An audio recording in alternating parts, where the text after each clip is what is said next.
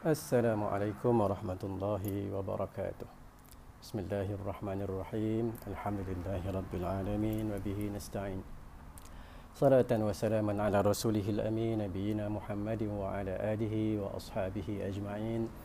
قال رب اشرح لي صدري ويسر لي أمري واحلل عقدة من لساني يفقه قولي. سبحانك لا علم لنا إلا ما علمتنا إنك أنت العليم الحكيم.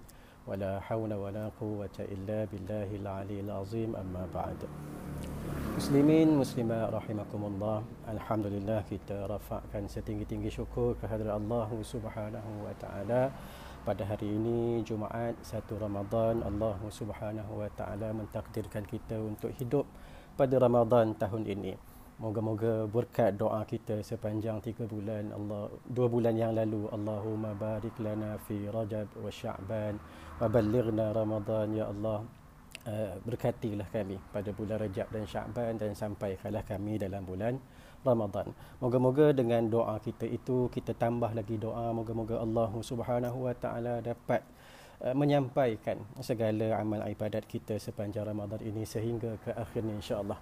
Baik, uh, sidang penonton yang saya kasih sekalian insya-Allah pada tengah hari ini saya tak akan ambil masa tuan-tuan dan puan-puan yang lama uh, sebab mungkin berpuasa maka kita beranggapan tuan-tuan dan puan-puan ada keletihan yang mungkin tuan-tuan dan puan-puan sedang hadapi. Apapun hari ini insya-Allah saya akan sama-sama mengupas tajuk bagaimana kita nak berinteraksi dengan Al-Quran sepanjang bulan Ramadan ini. Baik, sebelum itu tuan-tuan, kalau tuan-tuan ada Al-Quran di tangan ataupun di telefon bimbit masing-masing, boleh rujuk bersama-sama dengan saya. Ayat yang ke-75 surah Al-Waqi'ah. Ha? Allah Subhanahu wa taala menyebut fala uqsimu bimawaqi'in nujum wa innahu laqasamun law ta'lamuna azim innahu laqur'anun karim fi kitabim maknun la yamassuhu illa al-mutahharun. Baik, kenapa saya memulakan tazkirah saya pada tengah hari ini dengan ayat ini? Ini suatu bentuk uh, Allah Subhanahu wa taala emphasize ataupun qasam bersumpah. Uh, sebab uh, kebiasaannya tuan-tuan kalau kita ke mahkamah kita perlu membuktikan kata-kata kita adalah benar.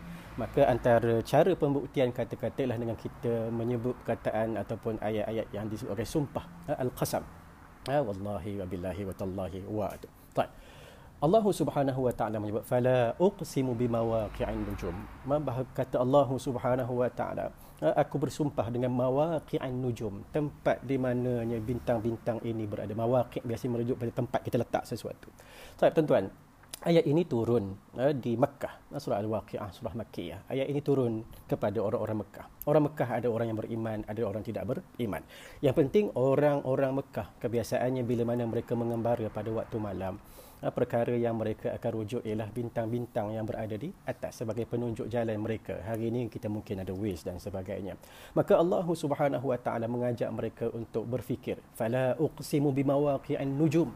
Ya, kamu tengok aku bersumpah dengan mawaqi'an nujum.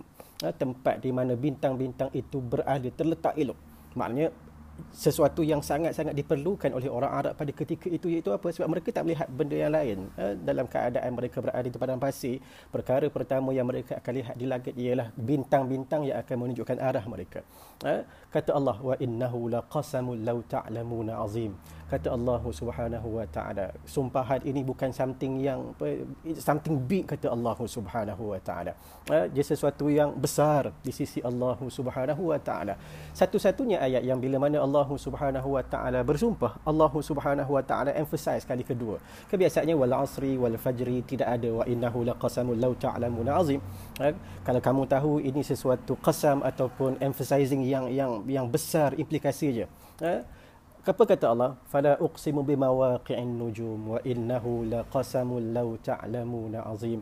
Ia sesungguhnya qasam ha? yang kalau kamu tahu ianya sesuatu yang besar. Innahu laqur'anun karim. Ia merupakan al-Quran yang mana al-Quran ini sifatnya karim. Eh, sifatnya ialah sifat yang mulia. Eh, Allah Subhanahu wa taala menyebut kepada kita tentang kemuliaan al-Quran. Maka perkara pertama yang sepatutnya kita uh, lihat bagaimana nak berinteraksi dengan Al-Quran? Kita kena mengetahui bahawasanya Al-Quran ini ianya datang daripada Allah Subhanahu wa taala. Tuan-tuan kalau kita berada di suatu majlis yang berucap itu orang yang ada kedudukan pastinya kita akan memberikan sepenuh perhatian.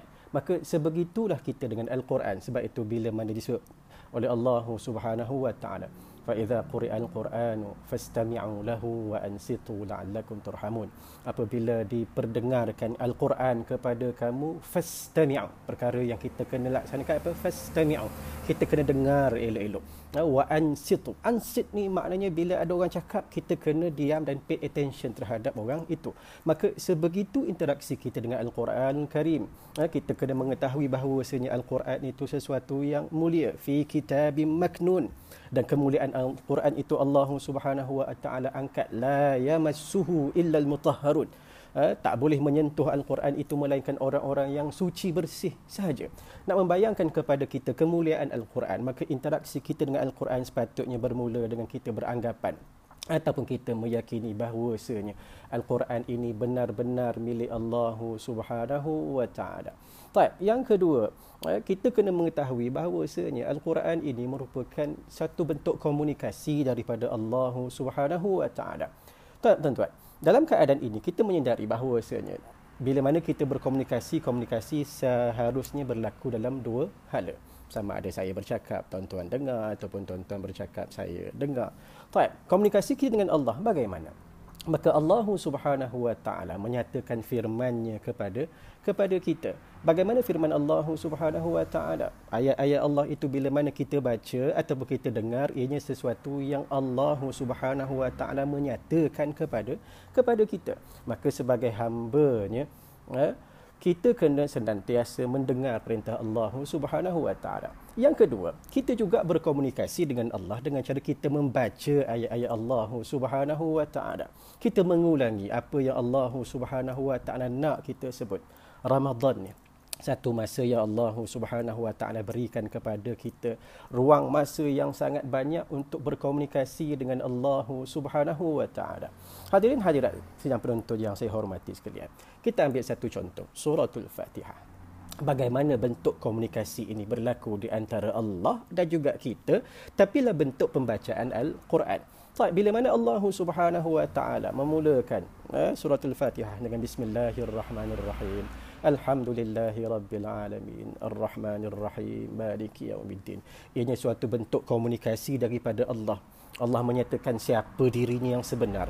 Bagaimana untuk kita uh, memuji Allah subhanahu wa ta'ala dengan cara yang benar. Allah subhanahu wa ta'ala menyatakan dirinya sebagaimana.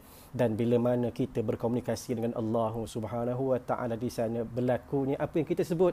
Eh, Iyaka na'budu wa iyyaka nasta'in.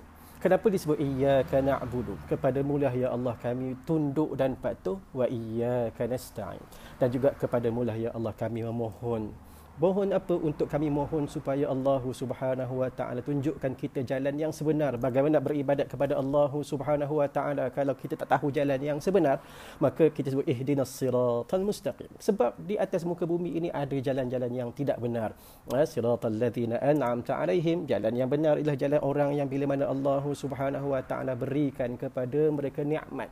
Ha, dalam ayat yang lain minan nabiyyin was-siddiqin wasyuhada'i was-salihin ya, daripada kalangan nabi-nabi, siddiqin, syuhada dan juga salihin. Kita minta perlindungan daripada Allah untuk kita tak ikut jejak langkah Yahudi dan juga Nasrani. Maka interaksi kita kedua dengan Al-Quran ialah kita kena senantiasa berkomunikasi dengan Allah Subhanahu wa taala. Cuba kita bayangkan dalam bulan Ramadan ini berapa kali kita baca Al-Fatihah ataupun berapa kali kita mendengar bacaan Al-Fatihah. Ada yang mungkin baru pertama kali di imam tarawih pada pada malam ini mungkin puluhan tahun hidupnya tak pernah jadi imam tarawih. Tak apa, tapi yang penting itulah bentuk interaksi kita dengan Al-Quran yang kedua. Yang ketiga, kita kena mengetahui bahawasanya Al-Quran itu turun untuk kita. Dia turun untuk maknu, manusia. Eh? Dan dia turun untuk apa? Bila mana al-Quran ini turun dia bawa panduan kepada kepada kita. Dan al-Quran ini merupakan sesuatu yang hidup. Dia bukan sesuatu bentuk buku yang kita hanya baca dan sebagainya. Sebab itu dalam keadaan ini Allah Subhanahu wa taala mengungkapkan al-Quran dengan kalimah az-zikr. Inna nahnu nazzalna adh-dhikra wa inna lahu lahafizun kata Allah Subhanahu wa taala. Kamilah kata Allah yang menurunkan az-zikr zikrun merujuk kepada sesuatu yang senantiasa kita sebut senantiasa kita lafazkan. Maka al-Quran ini interaksi kita dengan al-Quran sepatutnya ialah dia menjadi suatu bentuk bahan bacaan yang senantiasa berada di lidah kita. Ya? Alhamdulillah kita di Malaysia pada tahun ini Allah Subhanahu Wa Taala memberikan kita suatu bentuk ujian tetapi di sebalik ujian itu ada hikmah dia. Apa dia? Puasa kali ini kita ada banyak masa dengan diri kita. Mungkin selama hari ini kita bekerja pada bulan Ramadan. Tuan-tuan bangun awal untuk bersahur. Kalau sebelum ini orang bangsa terpaksa bangun awal lepas sahur, lepas mayang subuh kena bergerak awal. Eh, kita bekerja dengan public transport, kita bekerja dengan eh, apa dengan traffic jam. Kali ini Allah Subhanahu Wa Taala bagi pada kita masa yang banyak tuan-tuan. Eh? Tak ada buat apa stay at home ke sana ke sini ke sana ke sini. Uh, maka inilah suatu peluang untuk kita selalu membaca al-Quran.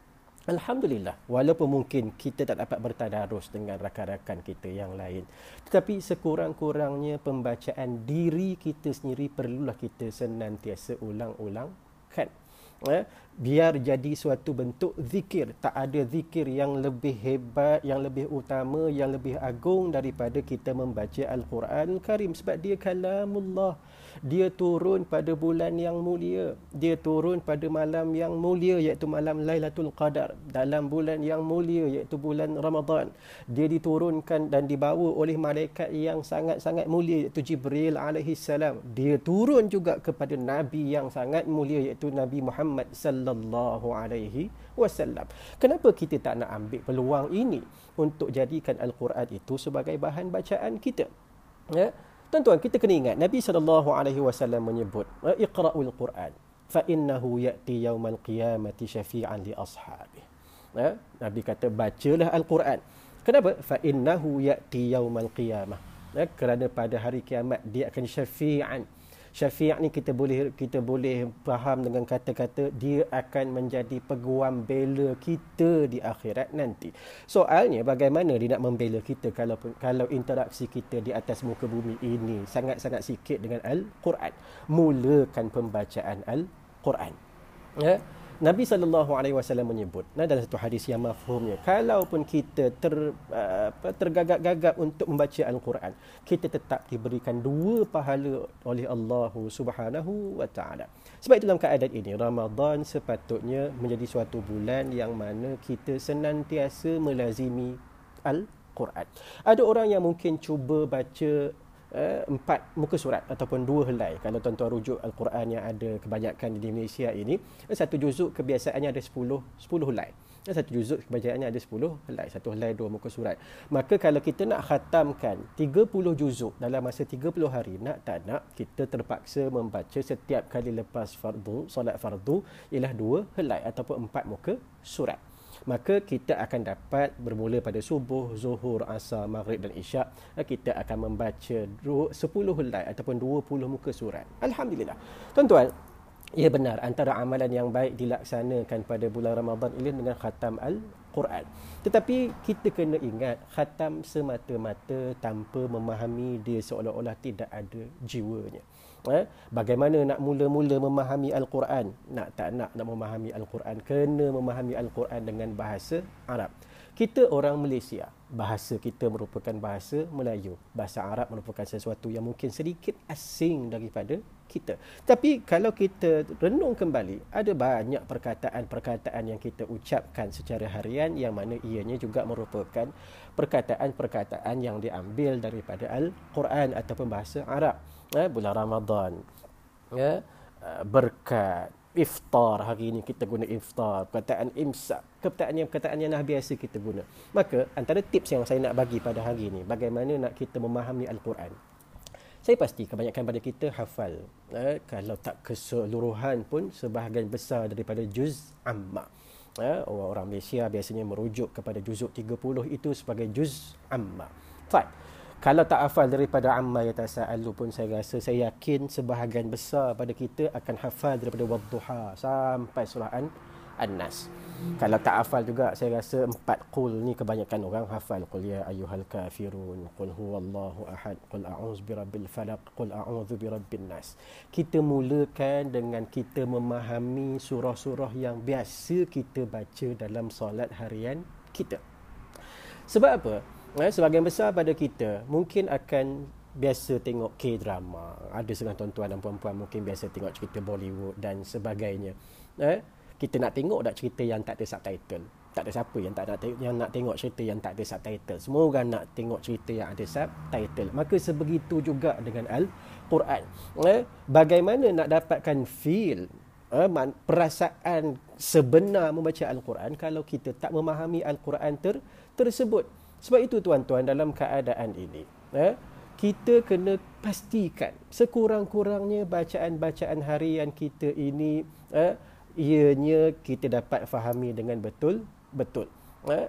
sekurang-kurangnya surah yang kita biasa baca contoh alhaakumut takatsur hatta zurtumul maqabir kalla sawfa ta'lamun thumma kalla sawfa ta'lamun ataupun paling kurang Fatihah yang kita baca pada setiap setiap hari eh? Kenapa? Sebab di sanalah ia akan melahirkan rasa kita bila mana kita baca Al-Quran, kita akan benar-benar memahami apakah kehendak sebenar daripada pembacaan Al-Quran itu sen- sendiri. Baik, seterusnya, eh, bila mana kita cuba untuk memahami Al-Quran, eh, tingkatan yang seterusnya ialah kita cuba untuk menghafal Al-Quran. Ini sesuatu yang bukan mudah. Benar, dia bukan sesuatu yang mudah. Eh? Tetapi dia bukan sesuatu yang mus, mustahil. Eh? Dia bukan sesuatu yang mustahil. Eh? Ada di antara kita yang kadang-kadang pada umur ni dah lewat 60-an, 70-an baru mula menghafal Al-Quran. Tapi Allah subhanahu wa ta'ala memberikan kepada nikmat untuk menghafal Al-Quran. Eh? Benar kadang-kadang mungkin dengan dengan kita hidup pada zaman yang terlalu canggih ini otak kita kita jarang rangsang. Ha, saya yakin sebahagian besar tuan-tuan dan puan-puan hatta nombor telefon sendiri pun tuan-tuan tak ingat. Kenapa? Sebab kita tidak melatih otak kita. Kita keterlaluan bergantung kepada gadget dan sebagainya. Ambil masa yang ada pada Ramadan ini kita gunakan untuk kita mula menghafal al-Quran eh, tidak ada jadi, jadi masalah untuk kita rujuk mushaf Al-Quran, buka Al-Quran pada salat tarawih ataupun salat-salat harian kita. Eh, ulama menghukumkan harus untuk kita merujuk ataupun membelik Al-Quran ataupun memegang Al-Quran eh, ataupun telefon yang ada aplikasi Al-Quran sewaktu kita sedang salat. Tak ada masalah. Tetapi pembacaan terbaik dalam salat ialah pembacaan melalui hafalan kita. Kenapa? Sebab ianya akan menjadikan kita lebih asyik dengan pembacaan ter tersebut. Seterusnya tuan-tuan dan perempuan sidang penonton yang saya hormati sekalian. Interaksi kita dengan Al-Quran seterusnya ialah bagaimana kita nak mengamalkan Al-Quran itu dalam kehidupan kita. Eh, bagaimana nak amalkan Quran dalam kehidupan kita. Eh, setelah kita baca, setelah kita faham, maka peringkat seterusnya lah peringkat kita mengamalkan Al-Quran dalam kehidupan kita. Ada banyak aspek yang Al-Quran ajar pada pada kita. Yang penting apa sahaja yang telah kita pelajari itu, yang kita cuba fahami itu, kita cuba amalkan. Saya faham dalam tempoh PKP ini mungkin sebahagian besar pada kita tak dapat bergerak keluar dan sebagainya ataupun bahan bacaan yang ada bersama dengan kita terbatas. Tuan-tuan dan puan-puan, bila mana Allah Subhanahu Wa Taala uji kita dengan sesuatu kesukaran tetapi di sana sebenarnya ada pelbagai kemudahan yang diberikan oleh Allah Subhanahu Wa Taala. Eh, hari ini mungkin saya tak dapat hadir ke masjid saya nak bakal As-Siddiq eh, bangsa untuk melaksanakan kuliah. Tuan-tuan yang biasa hadir pada Jumaat keempat bertemu dengan saya untuk tazkirah Jumaat juga tak dapat hadir ke kuliah pada hari hari ini. Tapi Allah Subhanahu Wa Taala berikan kepada kita satu cabang komunikasi yang baik tuan-tuan dan puan-puan boleh menonton kuliah-kuliah yang disediakan oleh masjid-masjid surau-surau di seluruh Malaysia. Saya yakin kebanyakan masjid dan surau mengambil inisiatif ini untuk buat tazkirah Ramadan eh, pada sebelah tengah hari. Sebelum Ramadan lagi, kuliah-kuliah maghrib masih terus dilaksanakan. Ha, kita ada YouTube, kita ada Facebook dan sebagainya. Ha, bukan sekadar kita kongsi resipi tak jadi sebagaimana yang dikatakan oleh Abang Muhammad uh, PM kita pada malam tadi. Tapi kita ambil peluang untuk cari kuliah-kuliah yang membahaskan tentang Al-Quran saya yakin sebahagian besar pada kita mampu untuk uh, mendengar kuliah dalam bahasa uh, Melayu ataupun bahasa Inggeris. Mungkin bahasa Arab agak sukar kepada sebahagian besar tuan-tuan. Ya, tetapi ramai asatizah, uh, ustaz-ustaz kita yang mungkin mengajar ilmu tafsir, memberikan kepada kita pemahaman yang sebenar terhadap Al-Quran. Cari dan galilah kuliah mereka. Uh, Walaupun mungkin tak dapat duduk sejam tuan-tuan Satu yang bagus tentang kuliah online ni apa? Kita boleh pause eh, Rehat sekejap eh, Kita boleh pasang di tempat yang lain. Tetapi seeloknya kita tumpukanlah perhatian terhadap kuliah yang diberikan Itu. Dan seterusnya interaksi kita dengan Al-Quran Ialah kita cuba sampaikan Al-Quran ini kepada orang orang lain Dakwahkan Al-Quran itu kepada orang lain. Bagaimana dengan kita menjadikan Al-Quran itu sebagai pakaian kita, sebagai akhlak kita, sebagai cara hidup kita. Eh, di kala ini kita susah eh, orang lain juga susah maka Allah Subhanahu wa taala mengajar kita kesusahan yang kita hadapi ini kita ringankan dengan sedekah dan sebagainya. Sebab itu tuan-tuan dan puan-puan sekalian bila mana Aisyah ditanya tentang akhlak Nabi sallallahu alaihi wasallam kata Aisyah kana khuluquhul Quran. Akhlak Nabi itu merupakan Al-Quran. Eh, Al-Quran yang bergerak. Orang melihat Nabi itu ialah terjemahan terhadap Al-Quran. Maka hari ini kita sebagai orang muslim kita terjemahkan Al-Quran itu dalam kehidupan kita. Eh, Al-Quran mengajar kita eh, makan, minum. Tetapi apa dia? Wala tusrifu. Jangan kita membazir. Alhamdulillah kita berpuasa dalam tempoh PKP. Eh, kita makan apa yang sepatutnya kita kita makan. Kita tak membazir makanan-makanan yang mungkin selama hari ini kita terpaksa beli ataupun kita tergoda untuk untuk beli. Maka dengan mana kita melaksanakan dakwah Al-Quran ini, eh, sepastinya nanti orang-orang bukan Islam juga akan melihat keindahan Al-Quran itu. Al-Quran ini bukan sekadar hiasan yang kita letak di dinding-dinding. Dia bukan sekadar hiasan yang kita letak di di penjuru-penjuru masjid. Ini sepatutnya menjadi suatu bentuk yang dijelmakan dalam kehidupan kita. Ha? Satu komentar saya berkaitan dengan uh, apa yang kita biasa laksanakan dalam dalam grup WhatsApp kita. Hari ini mungkin ramai yang cuba nak habiskan membahagikan juzuk-juzuk untuk dihafal untuk oleh sesama sendiri. Saya tak ada masalah dengan perkara itu. Alhamdulillah. Uh, tetapi alangkah baiknya juga kita sama-sama menggunakan teknologi yang ada ini untuk kita tetap bertadarus. Tuan-tuan dan puan-puan boleh menalif sekurang-kurangnya menelefon imam yang berada di kawasan kita untuk semak bacaan. Sekurang-kurangnya bacaan-bacaan asas kita surah Al-Fatihah, surah-surah lazim. Kalau kita ada komunikasi yang lebih canggih sikit, eh, kita mungkin boleh video call eh, dalam grup WhatsApp kita. Eh, ada rakan kita yang baca, kita menyemak bacaan sama-sama mendengar. Kalau tuan-tuan mampu lagi, tuan-tuan boleh buat sidang video ataupun apa mesyuarat secara online dengan dengan Skype, dengan Google Hangout, Meet dan sebagainya. Untuk apa?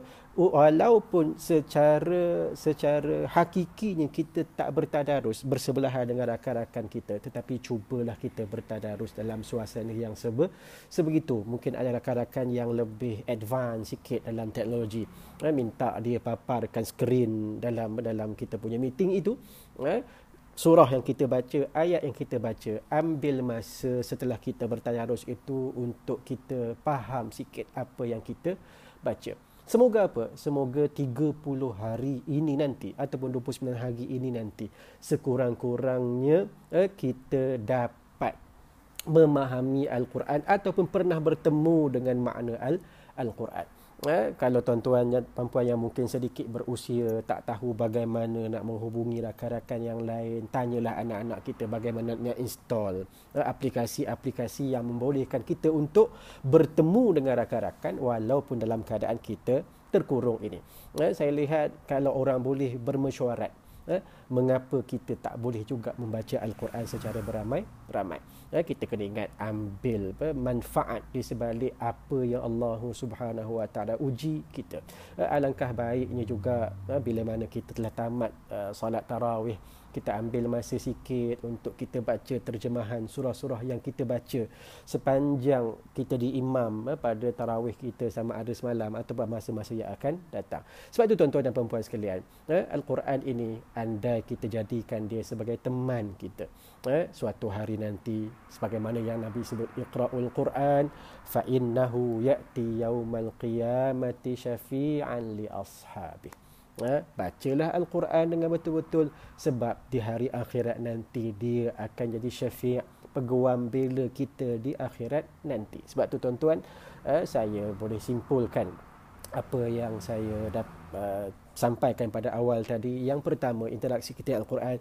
Kita kena meyakini Al-Quran itu merupakan kalamullah. Ada kedudukan dan martabatnya yang tersendiri yang kedua, Al-Quran itu merupakan komunikasi Allah dengan kita dan juga kita dengan Allah Subhanahu wa taala.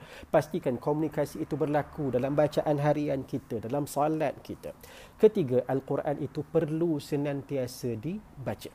Eh, keempat, Al-Quran itu perlu difahami eh, proses memahami Al-Quran bermula dengan terjemahan. Kemudian kita upgrade sikit dengan tafsir. Kemudian kita upgrade lagi sampai ke peringkat tadabbur. Saya sebut tadi mulai dengan surah-surah yang kita hafal. Supaya apa? Supaya kita dapat memahami dengan benar apa yang kita hafal dan menjadikan salat kita dengan bacaan yang kita hafal dan kita faham akan lebih mendatangkan rasa eh, sewaktu kita salat itu. Yang kelima, pelajarilah Al-Quran, eh, menerusi apa saja kaedah yang ada pada hari ini. Mungkin kita terkurung, tetapi gunakan teknologi yang ada untuk kita cari, eh, gali kuliah-kuliah yang diberikan oleh guru-guru kita. Eh, kuliah pada hari ini juga tuan-tuan boleh tonton selepas ini dalam Facebook eh, Masjid Sinar Bakar Sedik. Eh. Dan yang terakhir, kita kena pastikan Al-Quran ini, eh, yang ke, yang second last, kita pastikan Al-Quran ini kita amalkan. Dan yang terakhir, kita pastikan Al-Quran ini kita sebarluaskan kepada orang-orang lain.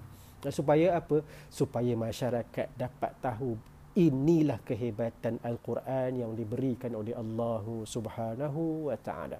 Tuan-tuan Allah Subhanahu wa taala menyebut syahrul ramadan allazi unzila fihi al-Quran hudan linnas wa bayyinatin minal huda wal furqan pada bulan Ramadan ini Allah Subhanahu wa taala turunkan al-Quran untuk apa? Hudan linnas menjadi petunjuk kepada manusia. Wa bayyinat penjelas penjelas eh, penjelasan penjelasan.